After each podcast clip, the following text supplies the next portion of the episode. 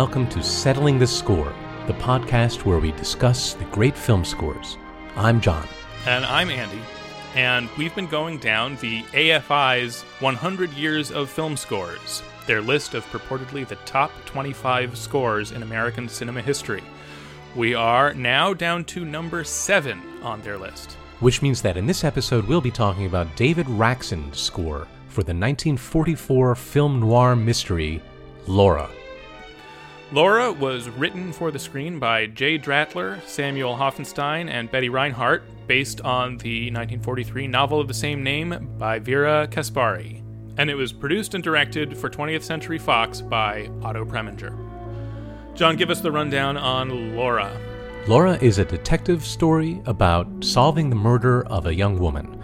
There's a detective, there are suspects, there's maybe a romance. The detective, Mark McPherson, is played by Dana Andrews, and the suspects are principally the powerful gossip columnist Waldo Lydecker, played by Clifton Webb, a young society cad, played by a very young Vincent Price, before he found out what you were supposed to do when you were Vincent Price, and some kind of socialite lady, played by Judith Anderson. And as Laura, Gene Tierney.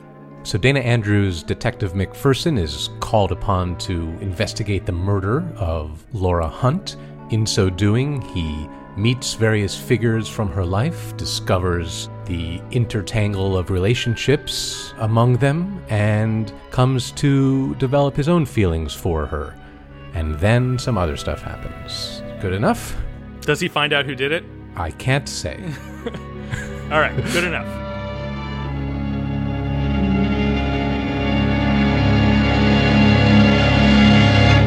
So, in the little intro episode zero thing that we put out before the first episode, we explained that this is going to be a spoilery show.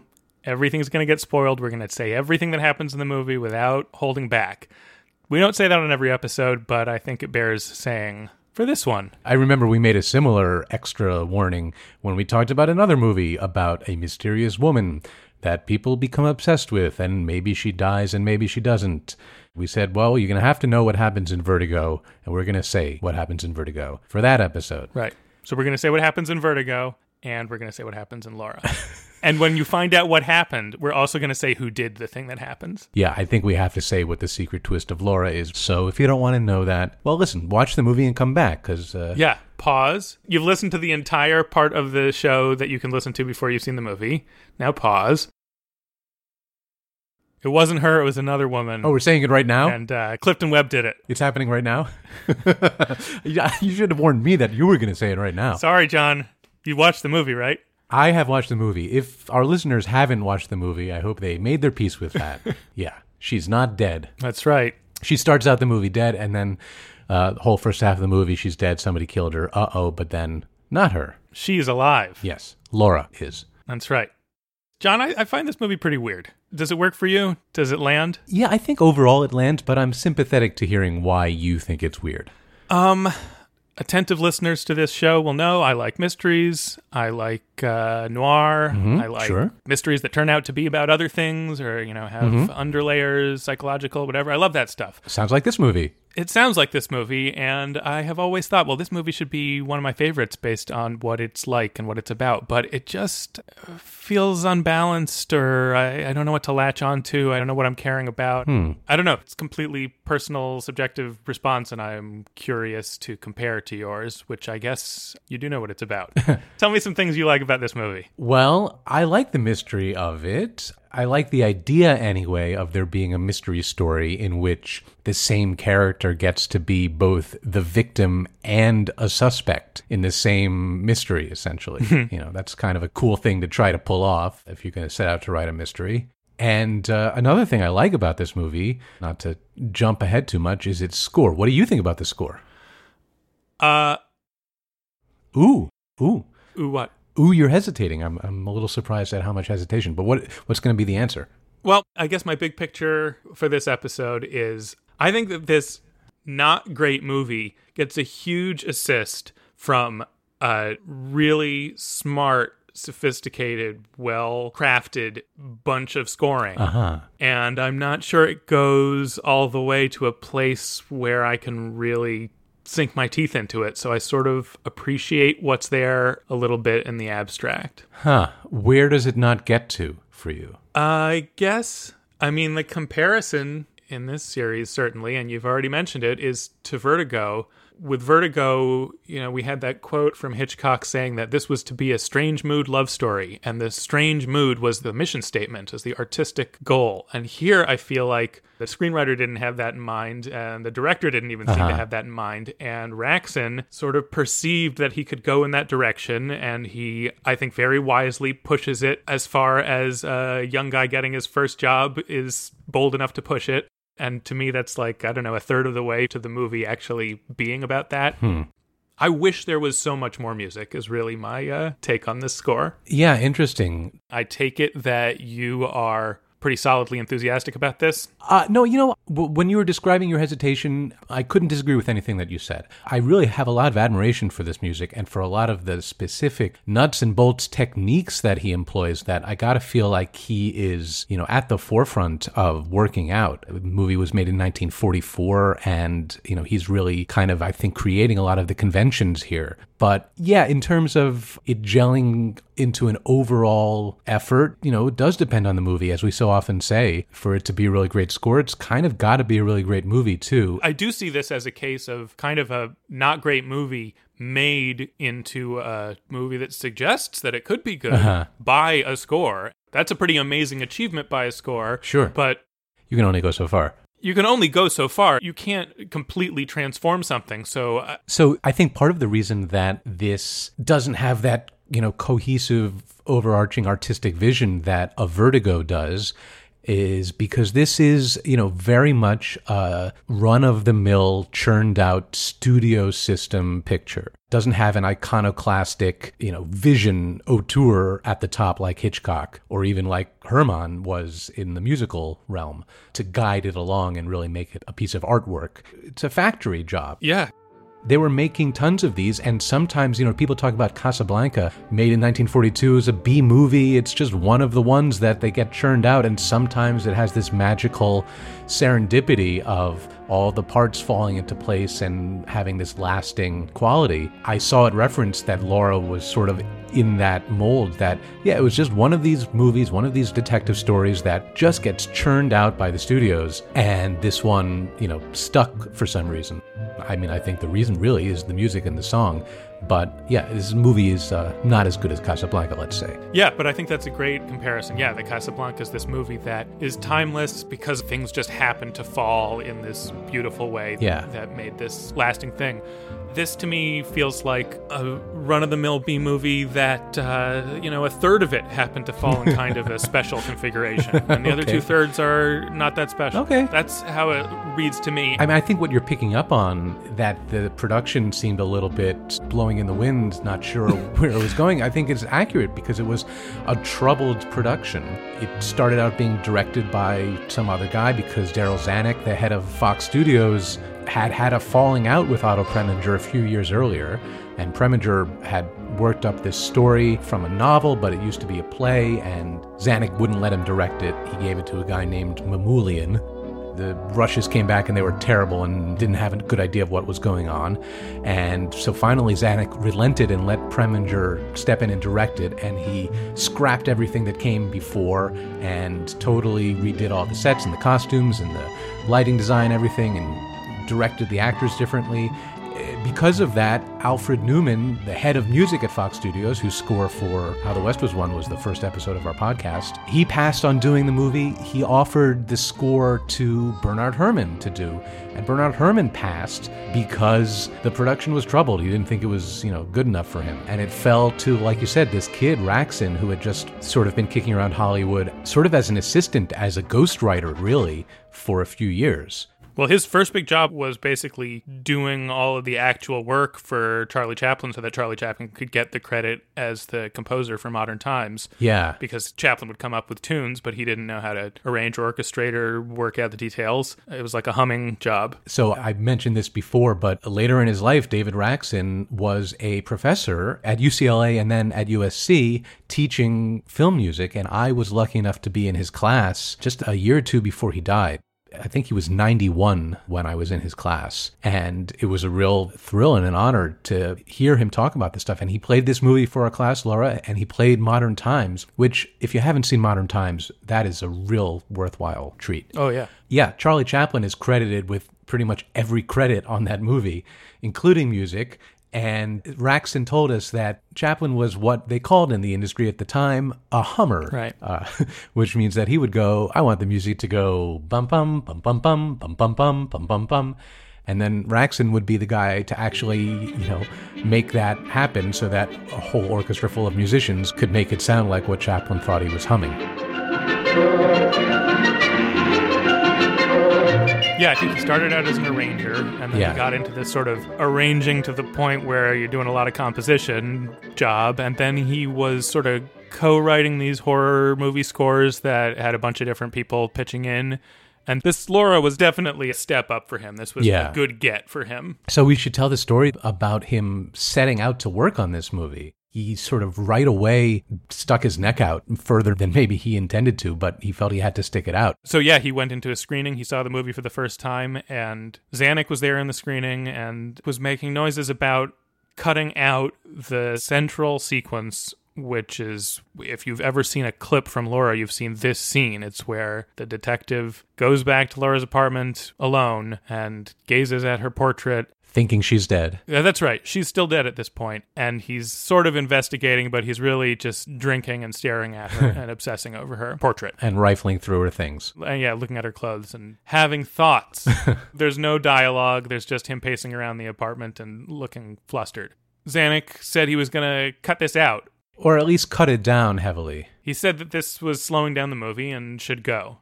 And Raksin spoke up immediately. Yeah, this little pipsqueak. I imagine because he was probably thinking that's the scene where I'm going to shine. Yeah, And yeah. when the producer says, "Oh, that's going to come out," he actually spoke up and said, "Well, wait, that's important." Yeah, I'm looking at an interview here, and here he said uh, he said this is one of those scenes in which music could tip the balance, tell the audience how the man feels.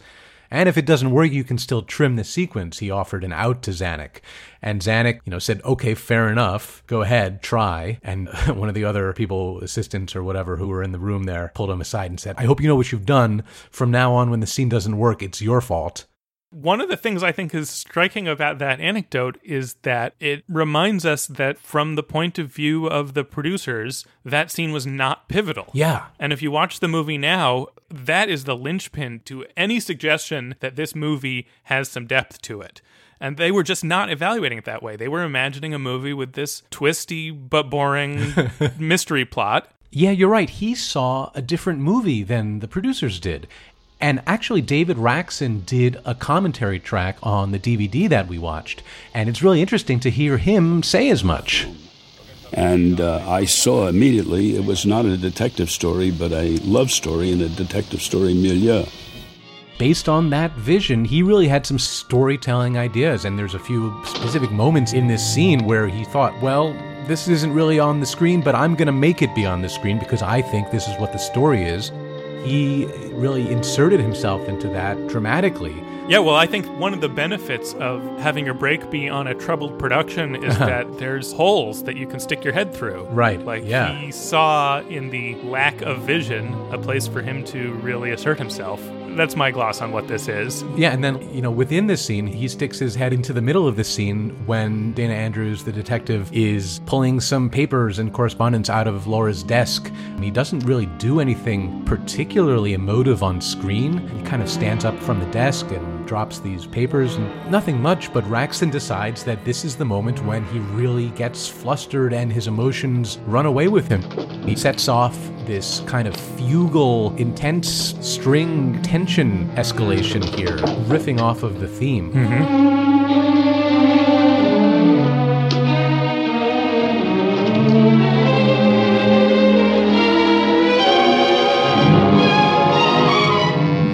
quote here. He said, This was a risky thing to do, but I believed that the curve of tension should be rising here, and it was not as visible as it should be.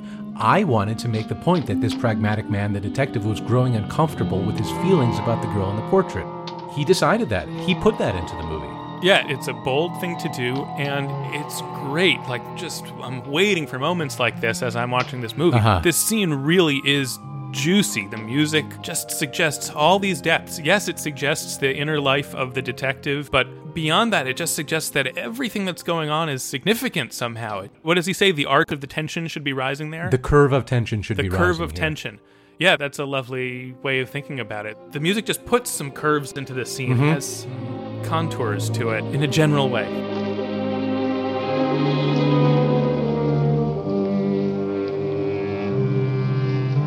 Right at the end of that little passage we were just talking about, he stubs out his cigarette. And Raksin again said, This is not a very big action, but the way he did it says something. However, it didn't say it clearly enough. He's a critic here, he's a director. So he puts this little accent on the moment of him stubbing out the cigarette. He calls it a negative accent by having the music drop out right at that moment. Right. The cigarette, like, cuts off the build. Yeah.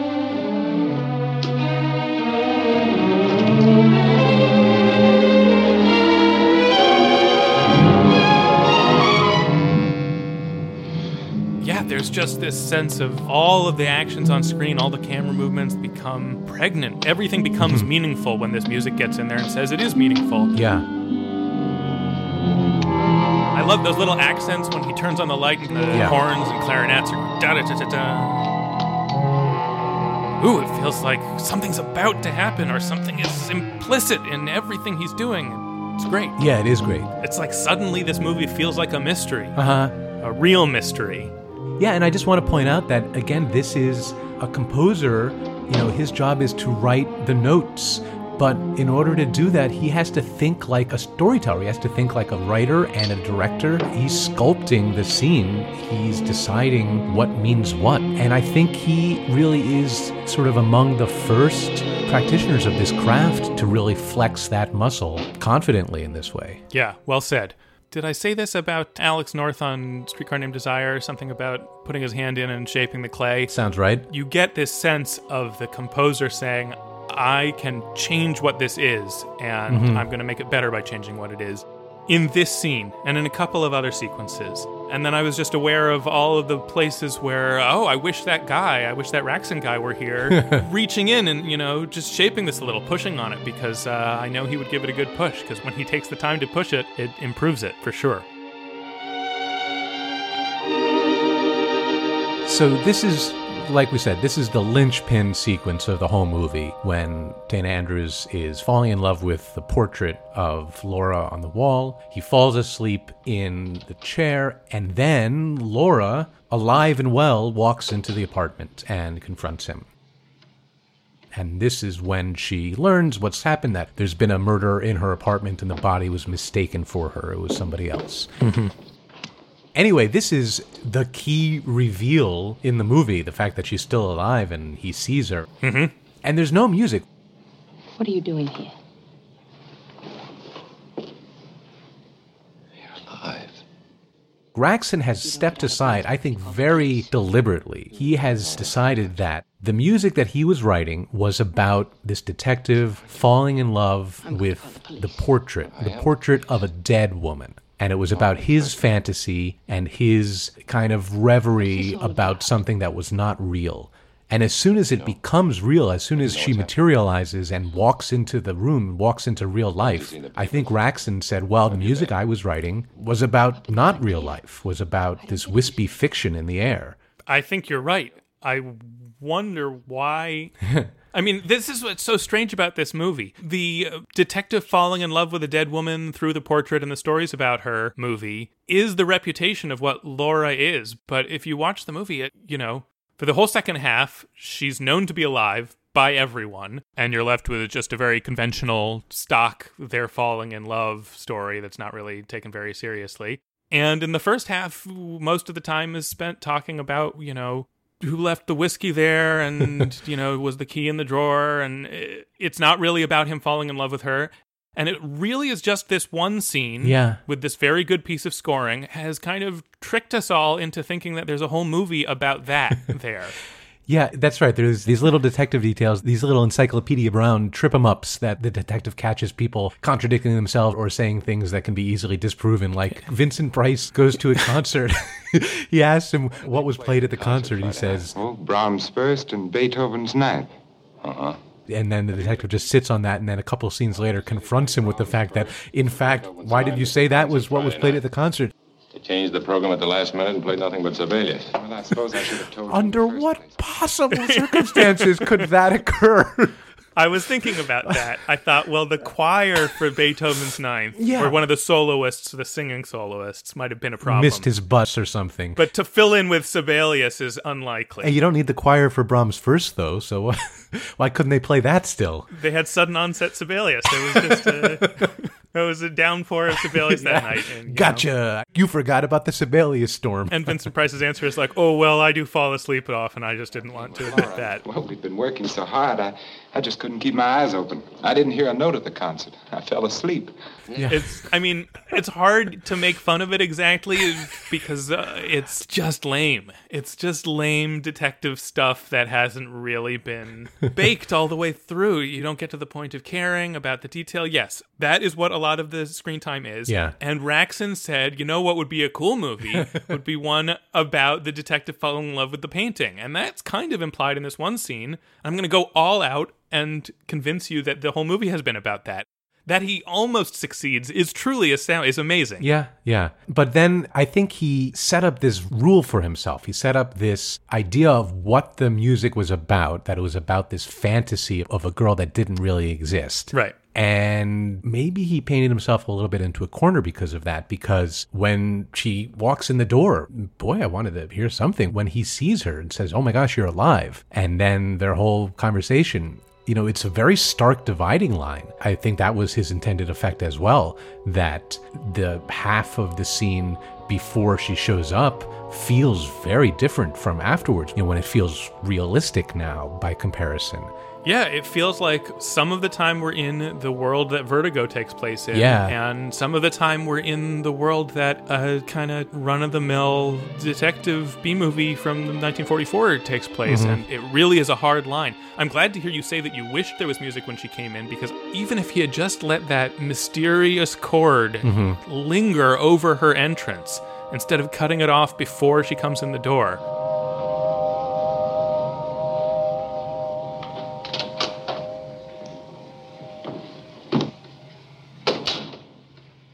You know, he falls asleep in the chair dreaming of the beautiful dead girl, and we hear this weird chord, which is a special effect. You want to talk about what the special effect is? Yeah, we talked about how in 1950 in Streetcar Named Desire, North used this very early synthesizer. So this is before synthesizer, but he wanted a weird, spooky noise that, you know, was different than what an acoustic instrument would normally make. So he kind of concocted this sort of proto synthesizer effect along with a sound guy they work together and like if you change the shape of the playback head on the tape or something it makes the sound wobble Yeah, instead of going around a circular thing, it goes around an oval thing. Yeah. It goes wah wah wah wah wah wah. It makes kind of a artificial vibrato kind of wobble sound. So he had the piano play the piano line and recorded it separately, recorded it on its own tape track, and then put it through that effect. So yeah, it has this kind of out of sync, out of reality wobble, waviness, Yeah. wooziness.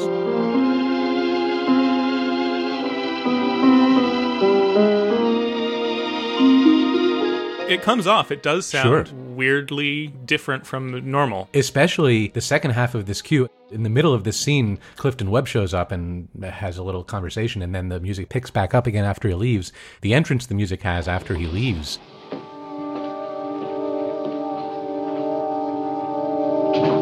is a chord played on a piano and run through that effect, but the attack has been cut off. The moment when you first press down the keys and first start making the sound, and especially in a piano, the way the sound is produced right at the beginning, the onset of the sound, which is called the attack, is very distinctive, really makes it sound like a piano to your ears. So if you cut that off and start playing it in the middle of the sound, it's very hard to tell that it's a piano.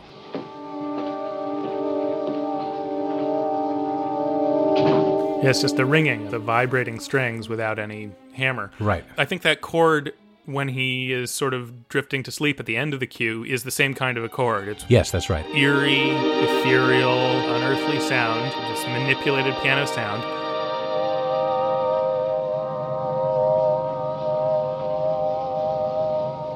Just wish that had hung in the air so Yeah. that when she came in, it said it's not just in his fantasy in this one sequence. It is this whole story. It is this person. Yeah. Maybe there was principle to it, but it was a stingy principle compared to what I wanted. Maybe so. I did think that it was principled, and I admired the principle because I I like thinking about things that way. Mm-hmm. But I agree. I think ultimately it is a stingy principle, and you can kind of hear him hinting that way if you listen to him talk on the commentary. There's a few scenes where he says, "I didn't want to write music here because it would be too corny." Yes. Now, see, under certain circumstances, there would have been music leading into this, but I couldn't do it. I just couldn't do it. Too corny. Yeah, I want to ask you about these because pretty much every place he said that was a place where I thought, oh, but that would have been so good. that would have been so good. The first one, particularly. Yeah.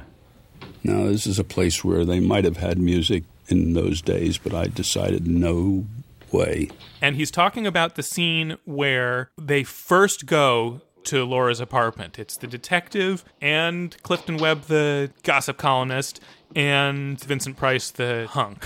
and they go into her apartment and he opens the shades, he lets in some light, and they look around. And Clifton Webb makes this little speech to the effect of, How dare you call her a dame? Look around. Is this the apartment of a dame? how she looks. Will you stop calling her a dame? Look around.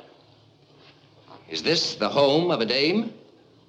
And he points at the portrait. Look at her.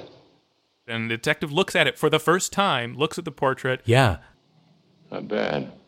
There's nothing there. There's no music to sell exactly the movie that Raksin was selling in that middle scene. The movie of the detective being drawn by the weird forces that compel him to fall in love with this portrait. That movie really wants some signal, mm-hmm. some sound emanating from this space that it is special that there's something about it. We don't know until 40 minutes into the movie that the detective i mean is there any hint prior to that scene that mcpherson the detective has been affected by something? I really wanted it in that earlier sequence. So to hear raksin say no way i was like what why no way? I don't understand. And maybe you can explain what he might have been getting at. No, I was totally confused by that no way as well. I think the hint about McPherson is you can tell he's affected when he takes his little uh, get the BBs in the holes game out of his pocket. yeah he has one of these uh, dexterity puzzles the little Yeah. uh, roll all the balls to be on all the bases of the baseball diamond at once you think he does that when he's disturbed i thought it's just like uh, A tick. He says it's soothing to him. What I can't imagine is soothing though is carrying that around in his pocket all the time.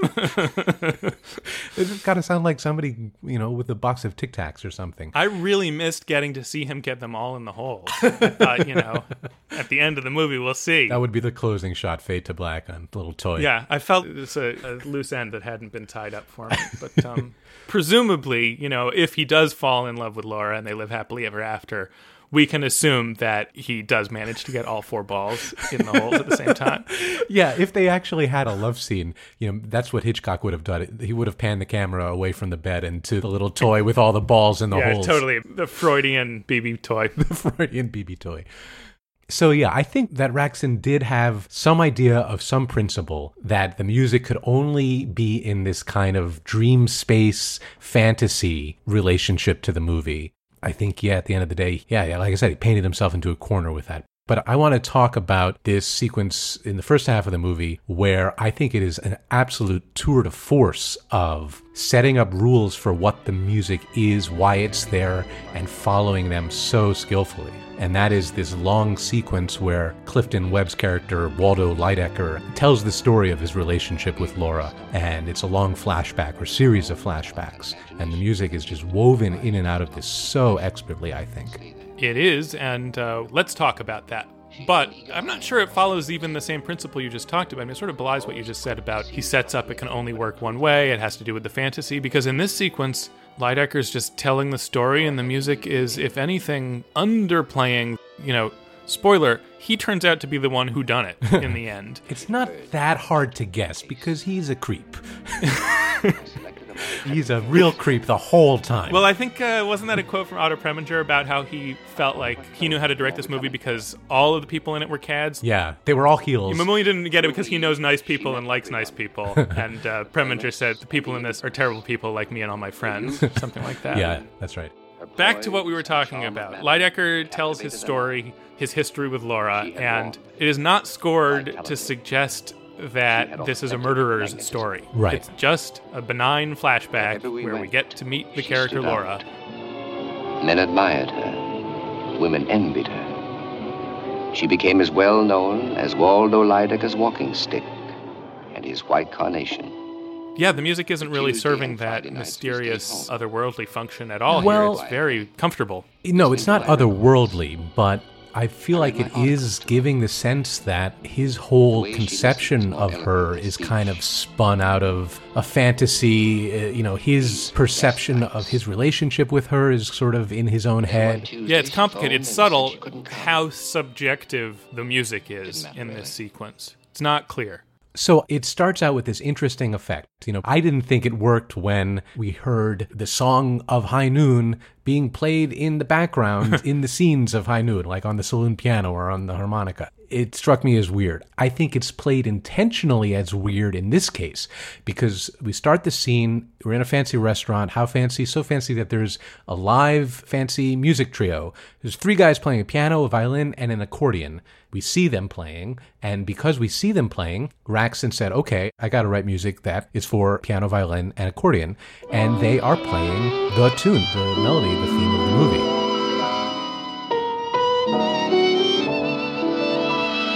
And I think it's intentionally played for weirdness here, this kind of blurring of the distinction between reality and fantasy. You know, you're watching a movie, this is the theme of the movie. You already heard it in the main title, you heard it in another spot, but it's also inside the movie. And then Clifton Webb starts to tell the story about how he met Laura. The picture crossfades into the flashback, and now is the first time we see Gene Tierney in the picture. The music smoothly transitions from this small live trio texture into a full orchestra. The full orchestra enters right on this fade. Happy. Making plans for her future.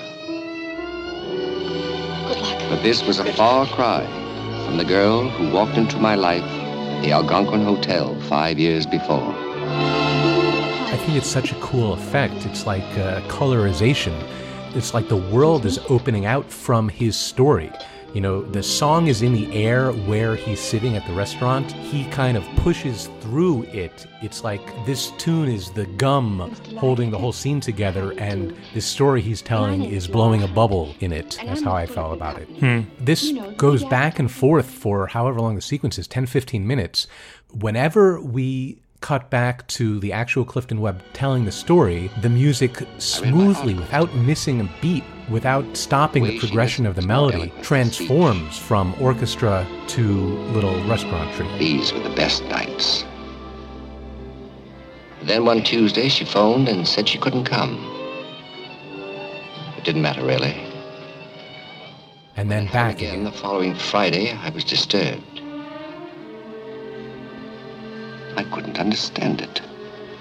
I felt betrayed. Yeah, it's very smoothly coordinated. Okay, so then as this flashback story proceeds, we see Lydecker and Laura in different settings. They go to a party, and we hear the tune again, now as source music in a different room, you know, played by a different band. Until one night at a party at Anne Treadwell. It was one of her usual roundups of bizarre and nondescript characters, chorale from every stratum of society. This is Mr. and Mrs. Preston. They've been waiting all evening to meet you. But it's all continuous. It's not different pieces of music that were just stitched together in the editing room. He conceived of this whole suite of textures and styles to flow one into the next, composed that way. Instead of like crossfading on your iTunes, it's like Abbey Road, where all the songs were written to go from one to the next.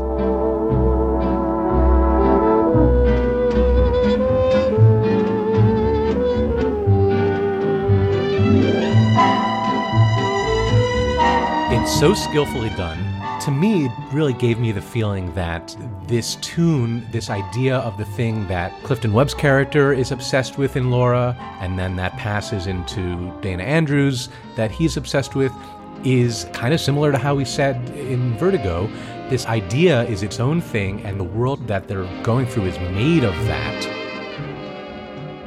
And then there's this serendipitous moment at the end of the sequence. We finally come back out of the flashback. It's the last thing that happens in his story before he thinks that she's oh, no, dead. please, there's nothing We come back do. in the restaurant and I've it's got to late. The thing out for restaurant's closing up, so the, obviously the trio is left. I'll call you when I get back. Bye. It was the last time I ever heard her voice. I was sure she had too much pride to forgive him. So now we don't hear the musicians, and I was expecting to kind of hear them bookend the end of the story, but you can't because they're not there anymore. And that also had this effectiveness to me. He built this whole sequence around what was on the screen and then just wove it into a cohesive world of its own. There's definitely a lot of fine craftsmanship going on there, and I do admire that. In the middle of that sequence, he does a waltz version of the theme, and prior to revealing it as a version of the theme, he has some sort of waltz material that uh, sort of obliquely sounds like it, but he hasn't gotten to the theme yet, and it's very smartly worked out, tasteful composition.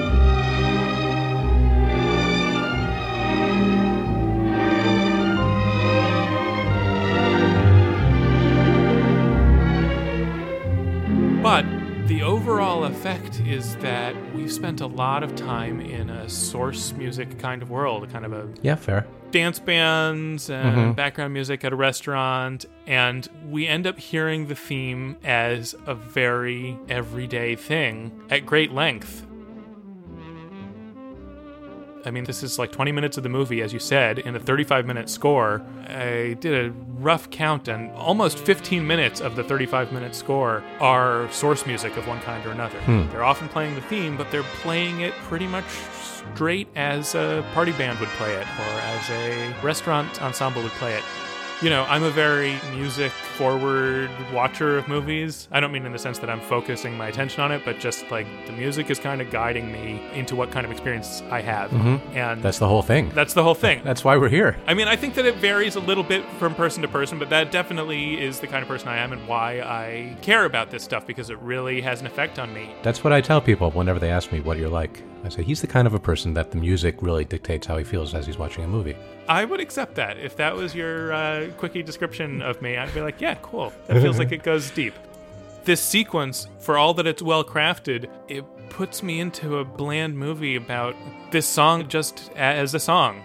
You know, the first time we hear it, he plays it on a phonograph in her apartment. Yeah. We hear it as her favorite tune, and Vincent Price sums it up and says that it's uh, not exactly classical, but sweet. Would you mind turning that off?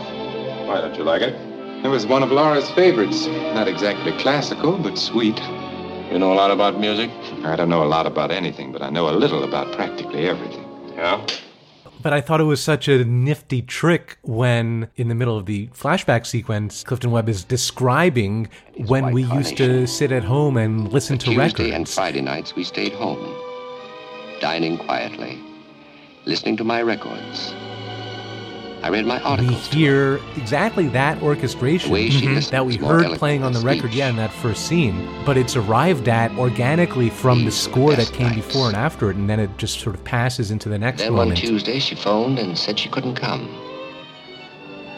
It didn't matter really. It's like this continuous morph that I found to be just a cool trick and was sort of taken with. Yeah, I can't deny the skill of any of this, but you know, you've been listening to it. This is the kind of music that we're listening to for a good chunk of the movie, and when it goes deeper later, it feels like, I wonder why he didn't lay the groundwork more. It's a beautiful theme. I mean, we should just talk about the theme in its own right. Yeah, we should definitely talk about the theme, and we got to tell the story of where it came from, how he came up with it. So I think it was the day after that screening of the movie that he watched with Zanuck that we talked about, where he piped up and said, "Don't cut that scene. I want to write music for it." Uh, the next day, he met with Preminger, and Preminger told him that he wanted to get an existing song to use as the theme for this movie. His first idea was to use Gershwin's "Summertime."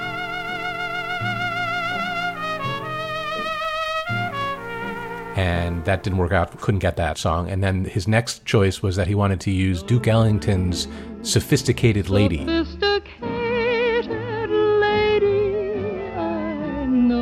And Raksin said, "I like that song. I like Ellington."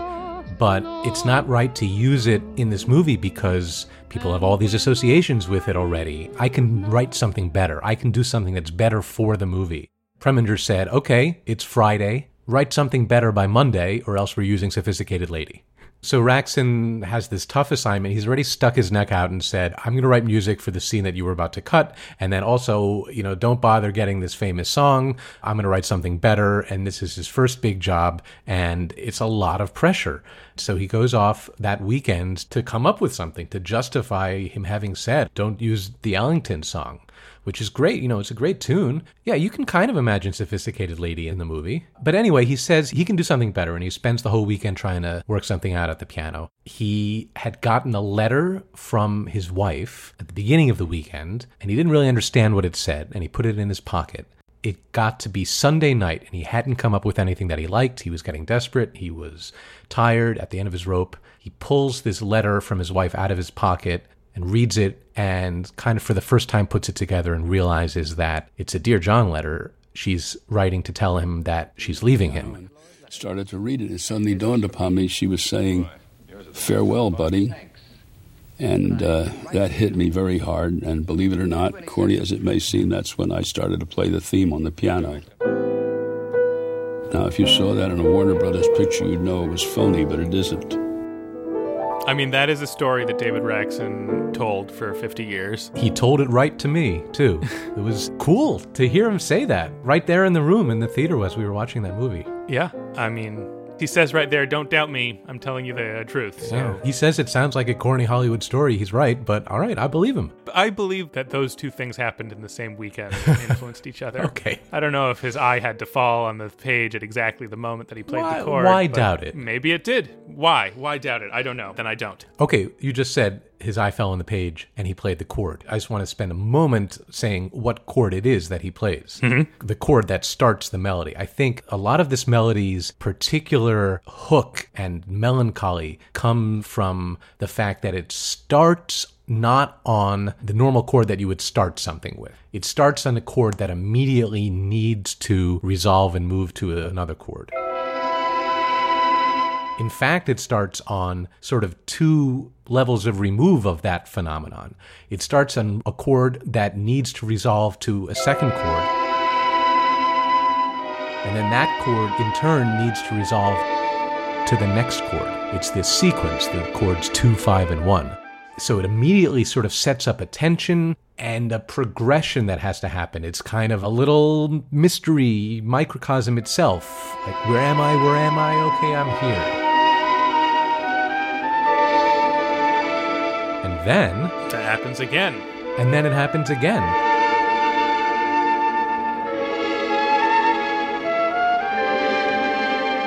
He takes the place where you land and makes that now the start of another of the same kind of a sequence. He says, Where am I? Where am I? I'm here. You're here? Okay, well then, where is that? Where is that? Oh, it's over here instead. But it's not just a searching, it's kind of a sighing, like uh-huh. letting out breath. It's sure. descending, descending as you hear the top of the melody line. Yeah. There's a kind of sinking down, and it's not totally clear if it's a relieved sinking down or a tragic sinking down. It's sort of both.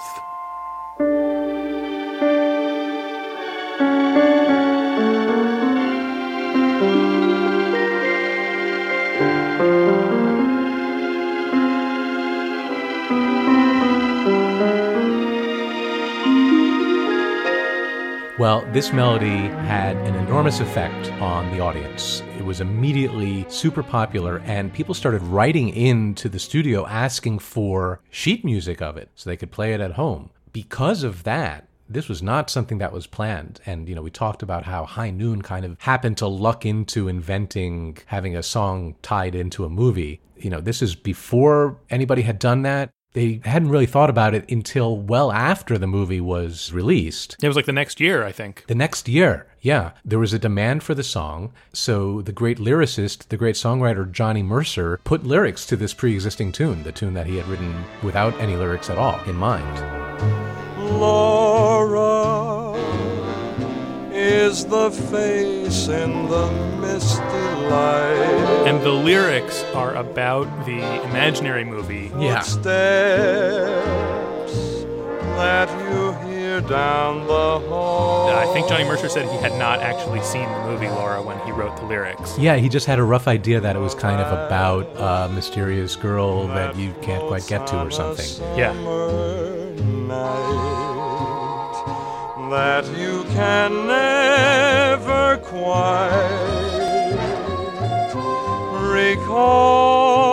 Which is, yeah, that's the movie that uh, that Raksin wanted to score. These lyrics are better than the script, I say. I think you're right. train that is passing through. While this became an incredibly popular tune, it became what's called a jazz standard, which means it's a song that everybody plays, everybody puts their own spin on it. Because those changes, because that 251 and then another 251 and then sinking down, down, down, Yeah. is a cool. It's just a cool staircase to trip down, and you can dance down it, or you can tiptoe down it, and you, you can do cool stuff on it. So of course, jazz guys wanted to show off Sure. on that. Yeah, and popular singers in the popular jazz vocal style of the 40s and 50s and 60s all wanted to have a try at it. This is like one of the most covered songs of all time. It's got to be, you know, in the top 10 or something. There's hundreds and hundreds of recordings of this song, including Nat King Cole. see Laura on the train that is passing through. And of course, Frank Sinatra sang this song. Laura is the face in the misty light. And maybe best of all, here's Ella Fitzgerald singing. it.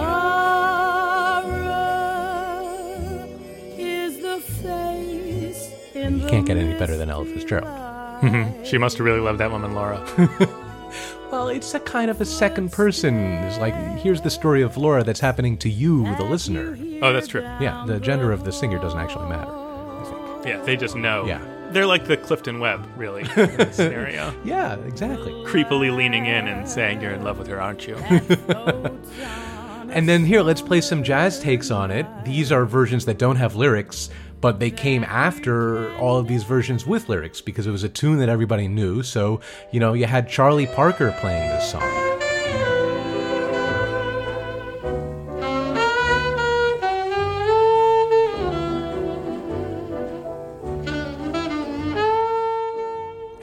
And here's my favorite, Dave Brubeck playing this song. Mm-hmm.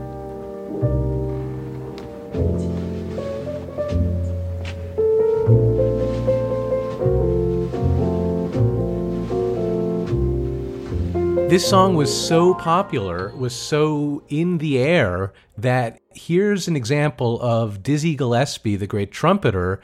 This is a famous live recording of him playing at Massey Hall in 1953, almost a decade after the movie already. And he's playing another song. He's playing a tune called Perdido. Mm-hmm. In the middle of his bebop trumpet solo, he suddenly quotes the beginning of Laura, and you can hear it gets a laugh.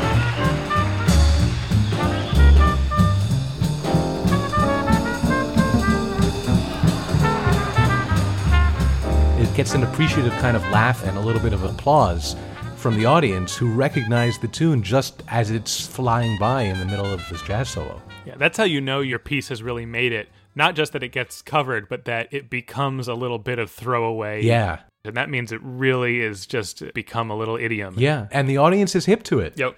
You know, they're like, yeah, that was cool. I know what you're talking about. Everyone knows what he's talking about. So we've implied this, maybe we said it at the beginning. There's only one theme in this score in the movie. Mm-hmm. It's that. It's theme from Laura, later known as Laura, the whole way through. He really does build the whole score out of this. He himself describes it as a monothematic score. But he, I think, very smartly, tastefully, puts some other stuff around it that's not really thematic, but that does give a sense of complexity to what's going on musically. It's not just a matter of hearing the tune again and hearing it again, it's working things out. And so he has this motif that. The first couple of notes, you think, well, maybe he's about to play the tune because it starts with da da da, but instead of da da da, it goes da da da da da da da da da da da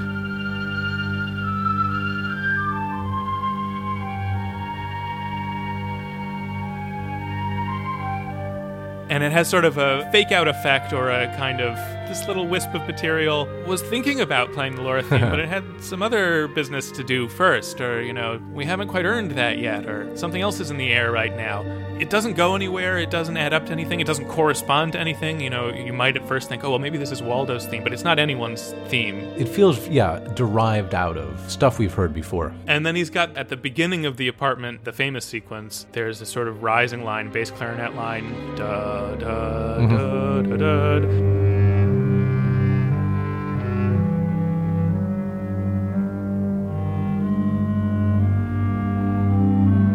And then you hear it again when Vincent Price goes to the vacation house, whatever it is, the hmm. getaway house that she's been staying in.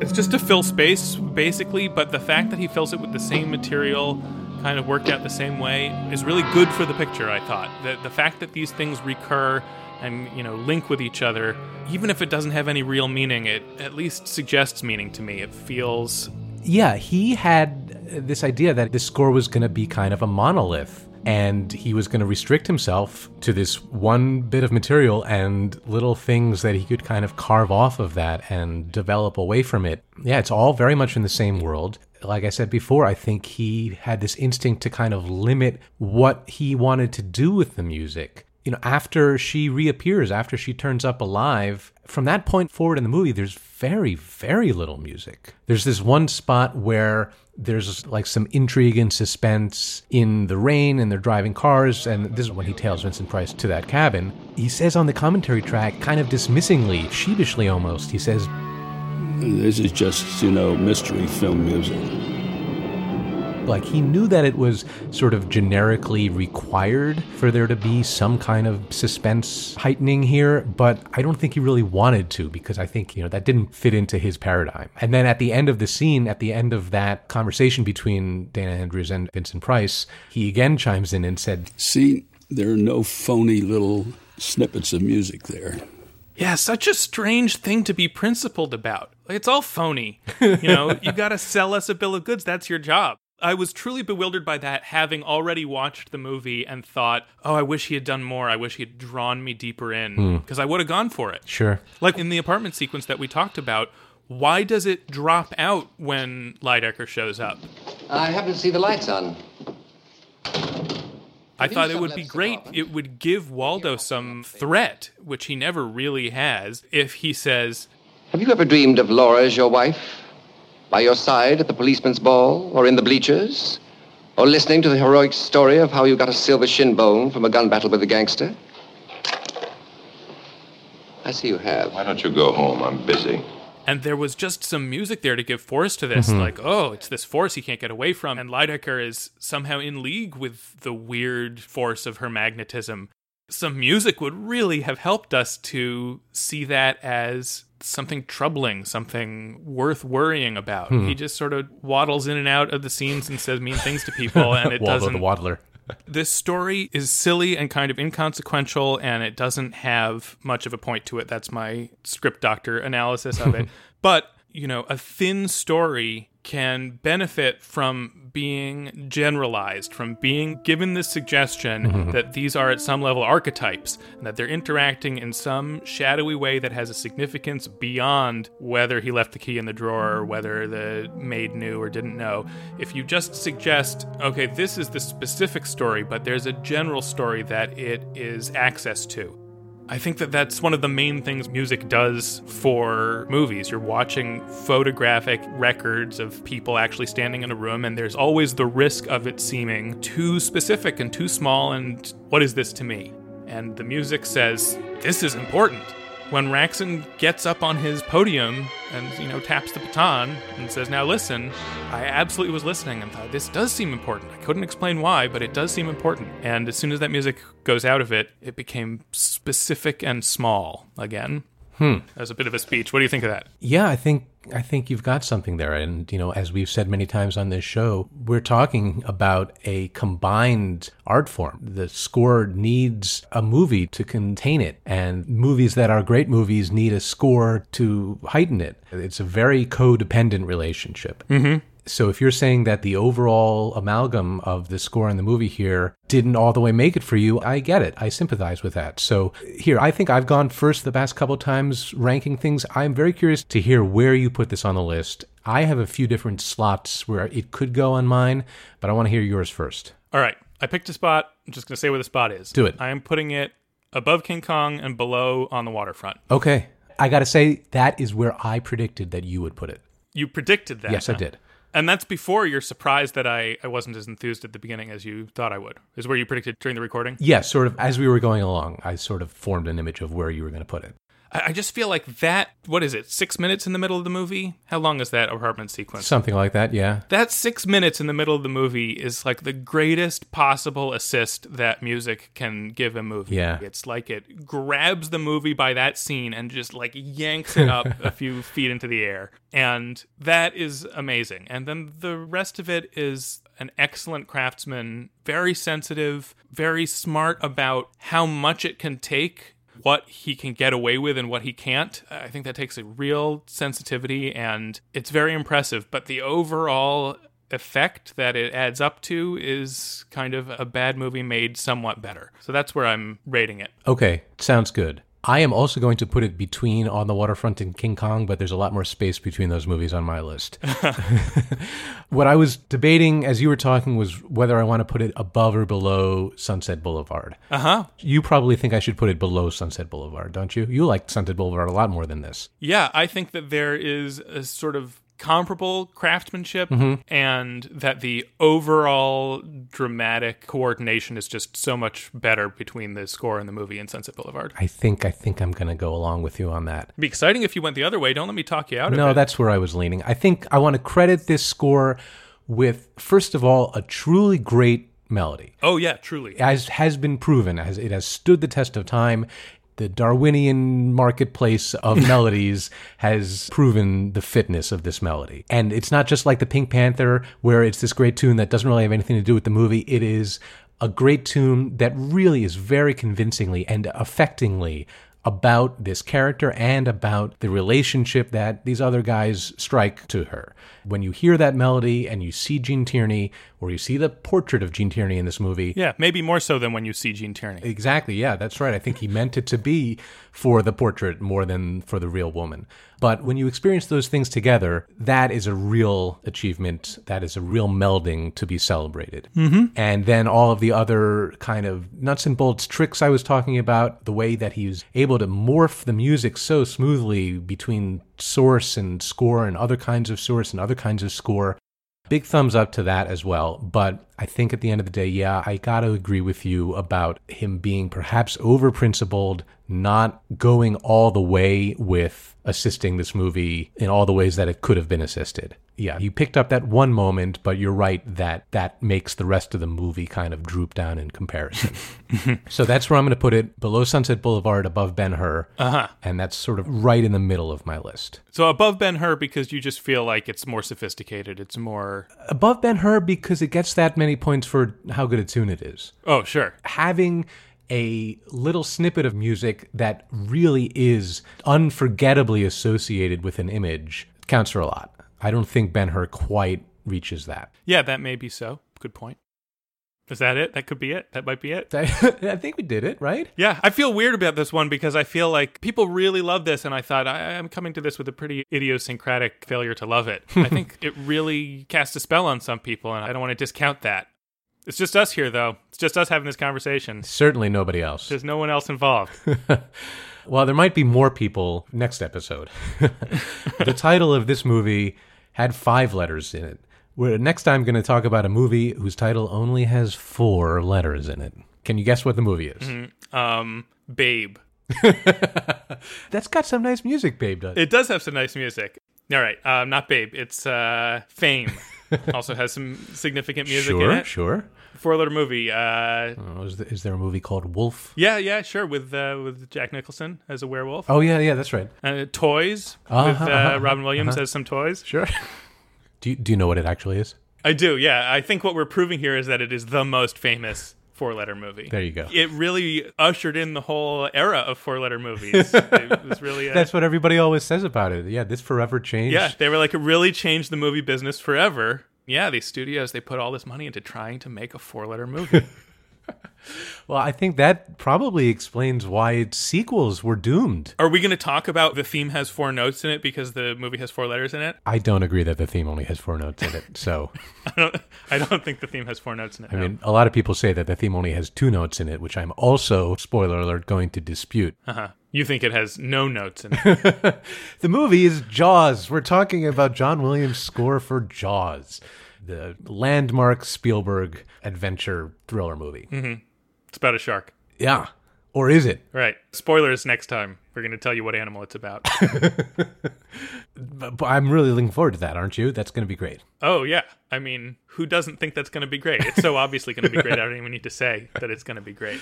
I'm a little intimidated, even at having to talk about it going to be great. Oh, it's going to come naturally. It's going to come naturally to me to talk about why Jaws is great. I do it all the time. Oh, okay. Yeah, boy. So uh, that is going to be great. Please do come back and listen to that one. Please do chime in to the discussion on Twitter at Score Settlers. Or leave us a review and leave us a review on iTunes. Now you're it. if you have something good to say. Hugo, That really stopped me in my tracks. Yeah, I didn't like that movie or that score. Ah. Um, oh, I've got a list here. Juno, Sure. Cars, Okay. Rudy, Oh, Hook, wow. Dave, We really blew it. Argo, Heat, Some of these are very good movies. Doctor No. You wouldn't have thought of that. Ooh. It's a clever. I should have because that shows them in crossword puzzles all the time. Thor, Dune. The- The answer is there's tons and tons of four-letter movies. And they're all thanks to Jaws. Milk. Anyway, as we roll into the top of this list with some, you know, really great all-time favorites, we'd love to have as many people along with us as we can. And I am told again that having people write reviews on iTunes really does help get the podcast in front of new listeners. So uh, that would be great. Yeah, thanks to those who have done it. Indeed, thank you very much to those who have done it. Thanks for listening, everyone who's listening. Thanks for listening, everyone who's listening. What if we just stopped after we said thanks for listening, like people? oh, that could be our sign-off. Just thanks for listening? thanks for listening. Uh, we really shouldn't open this can of worms again. we'll see you next time. It's it's freaking Jaws next time. It's friggin' Jaws next time. That's the end. yeah, see you then.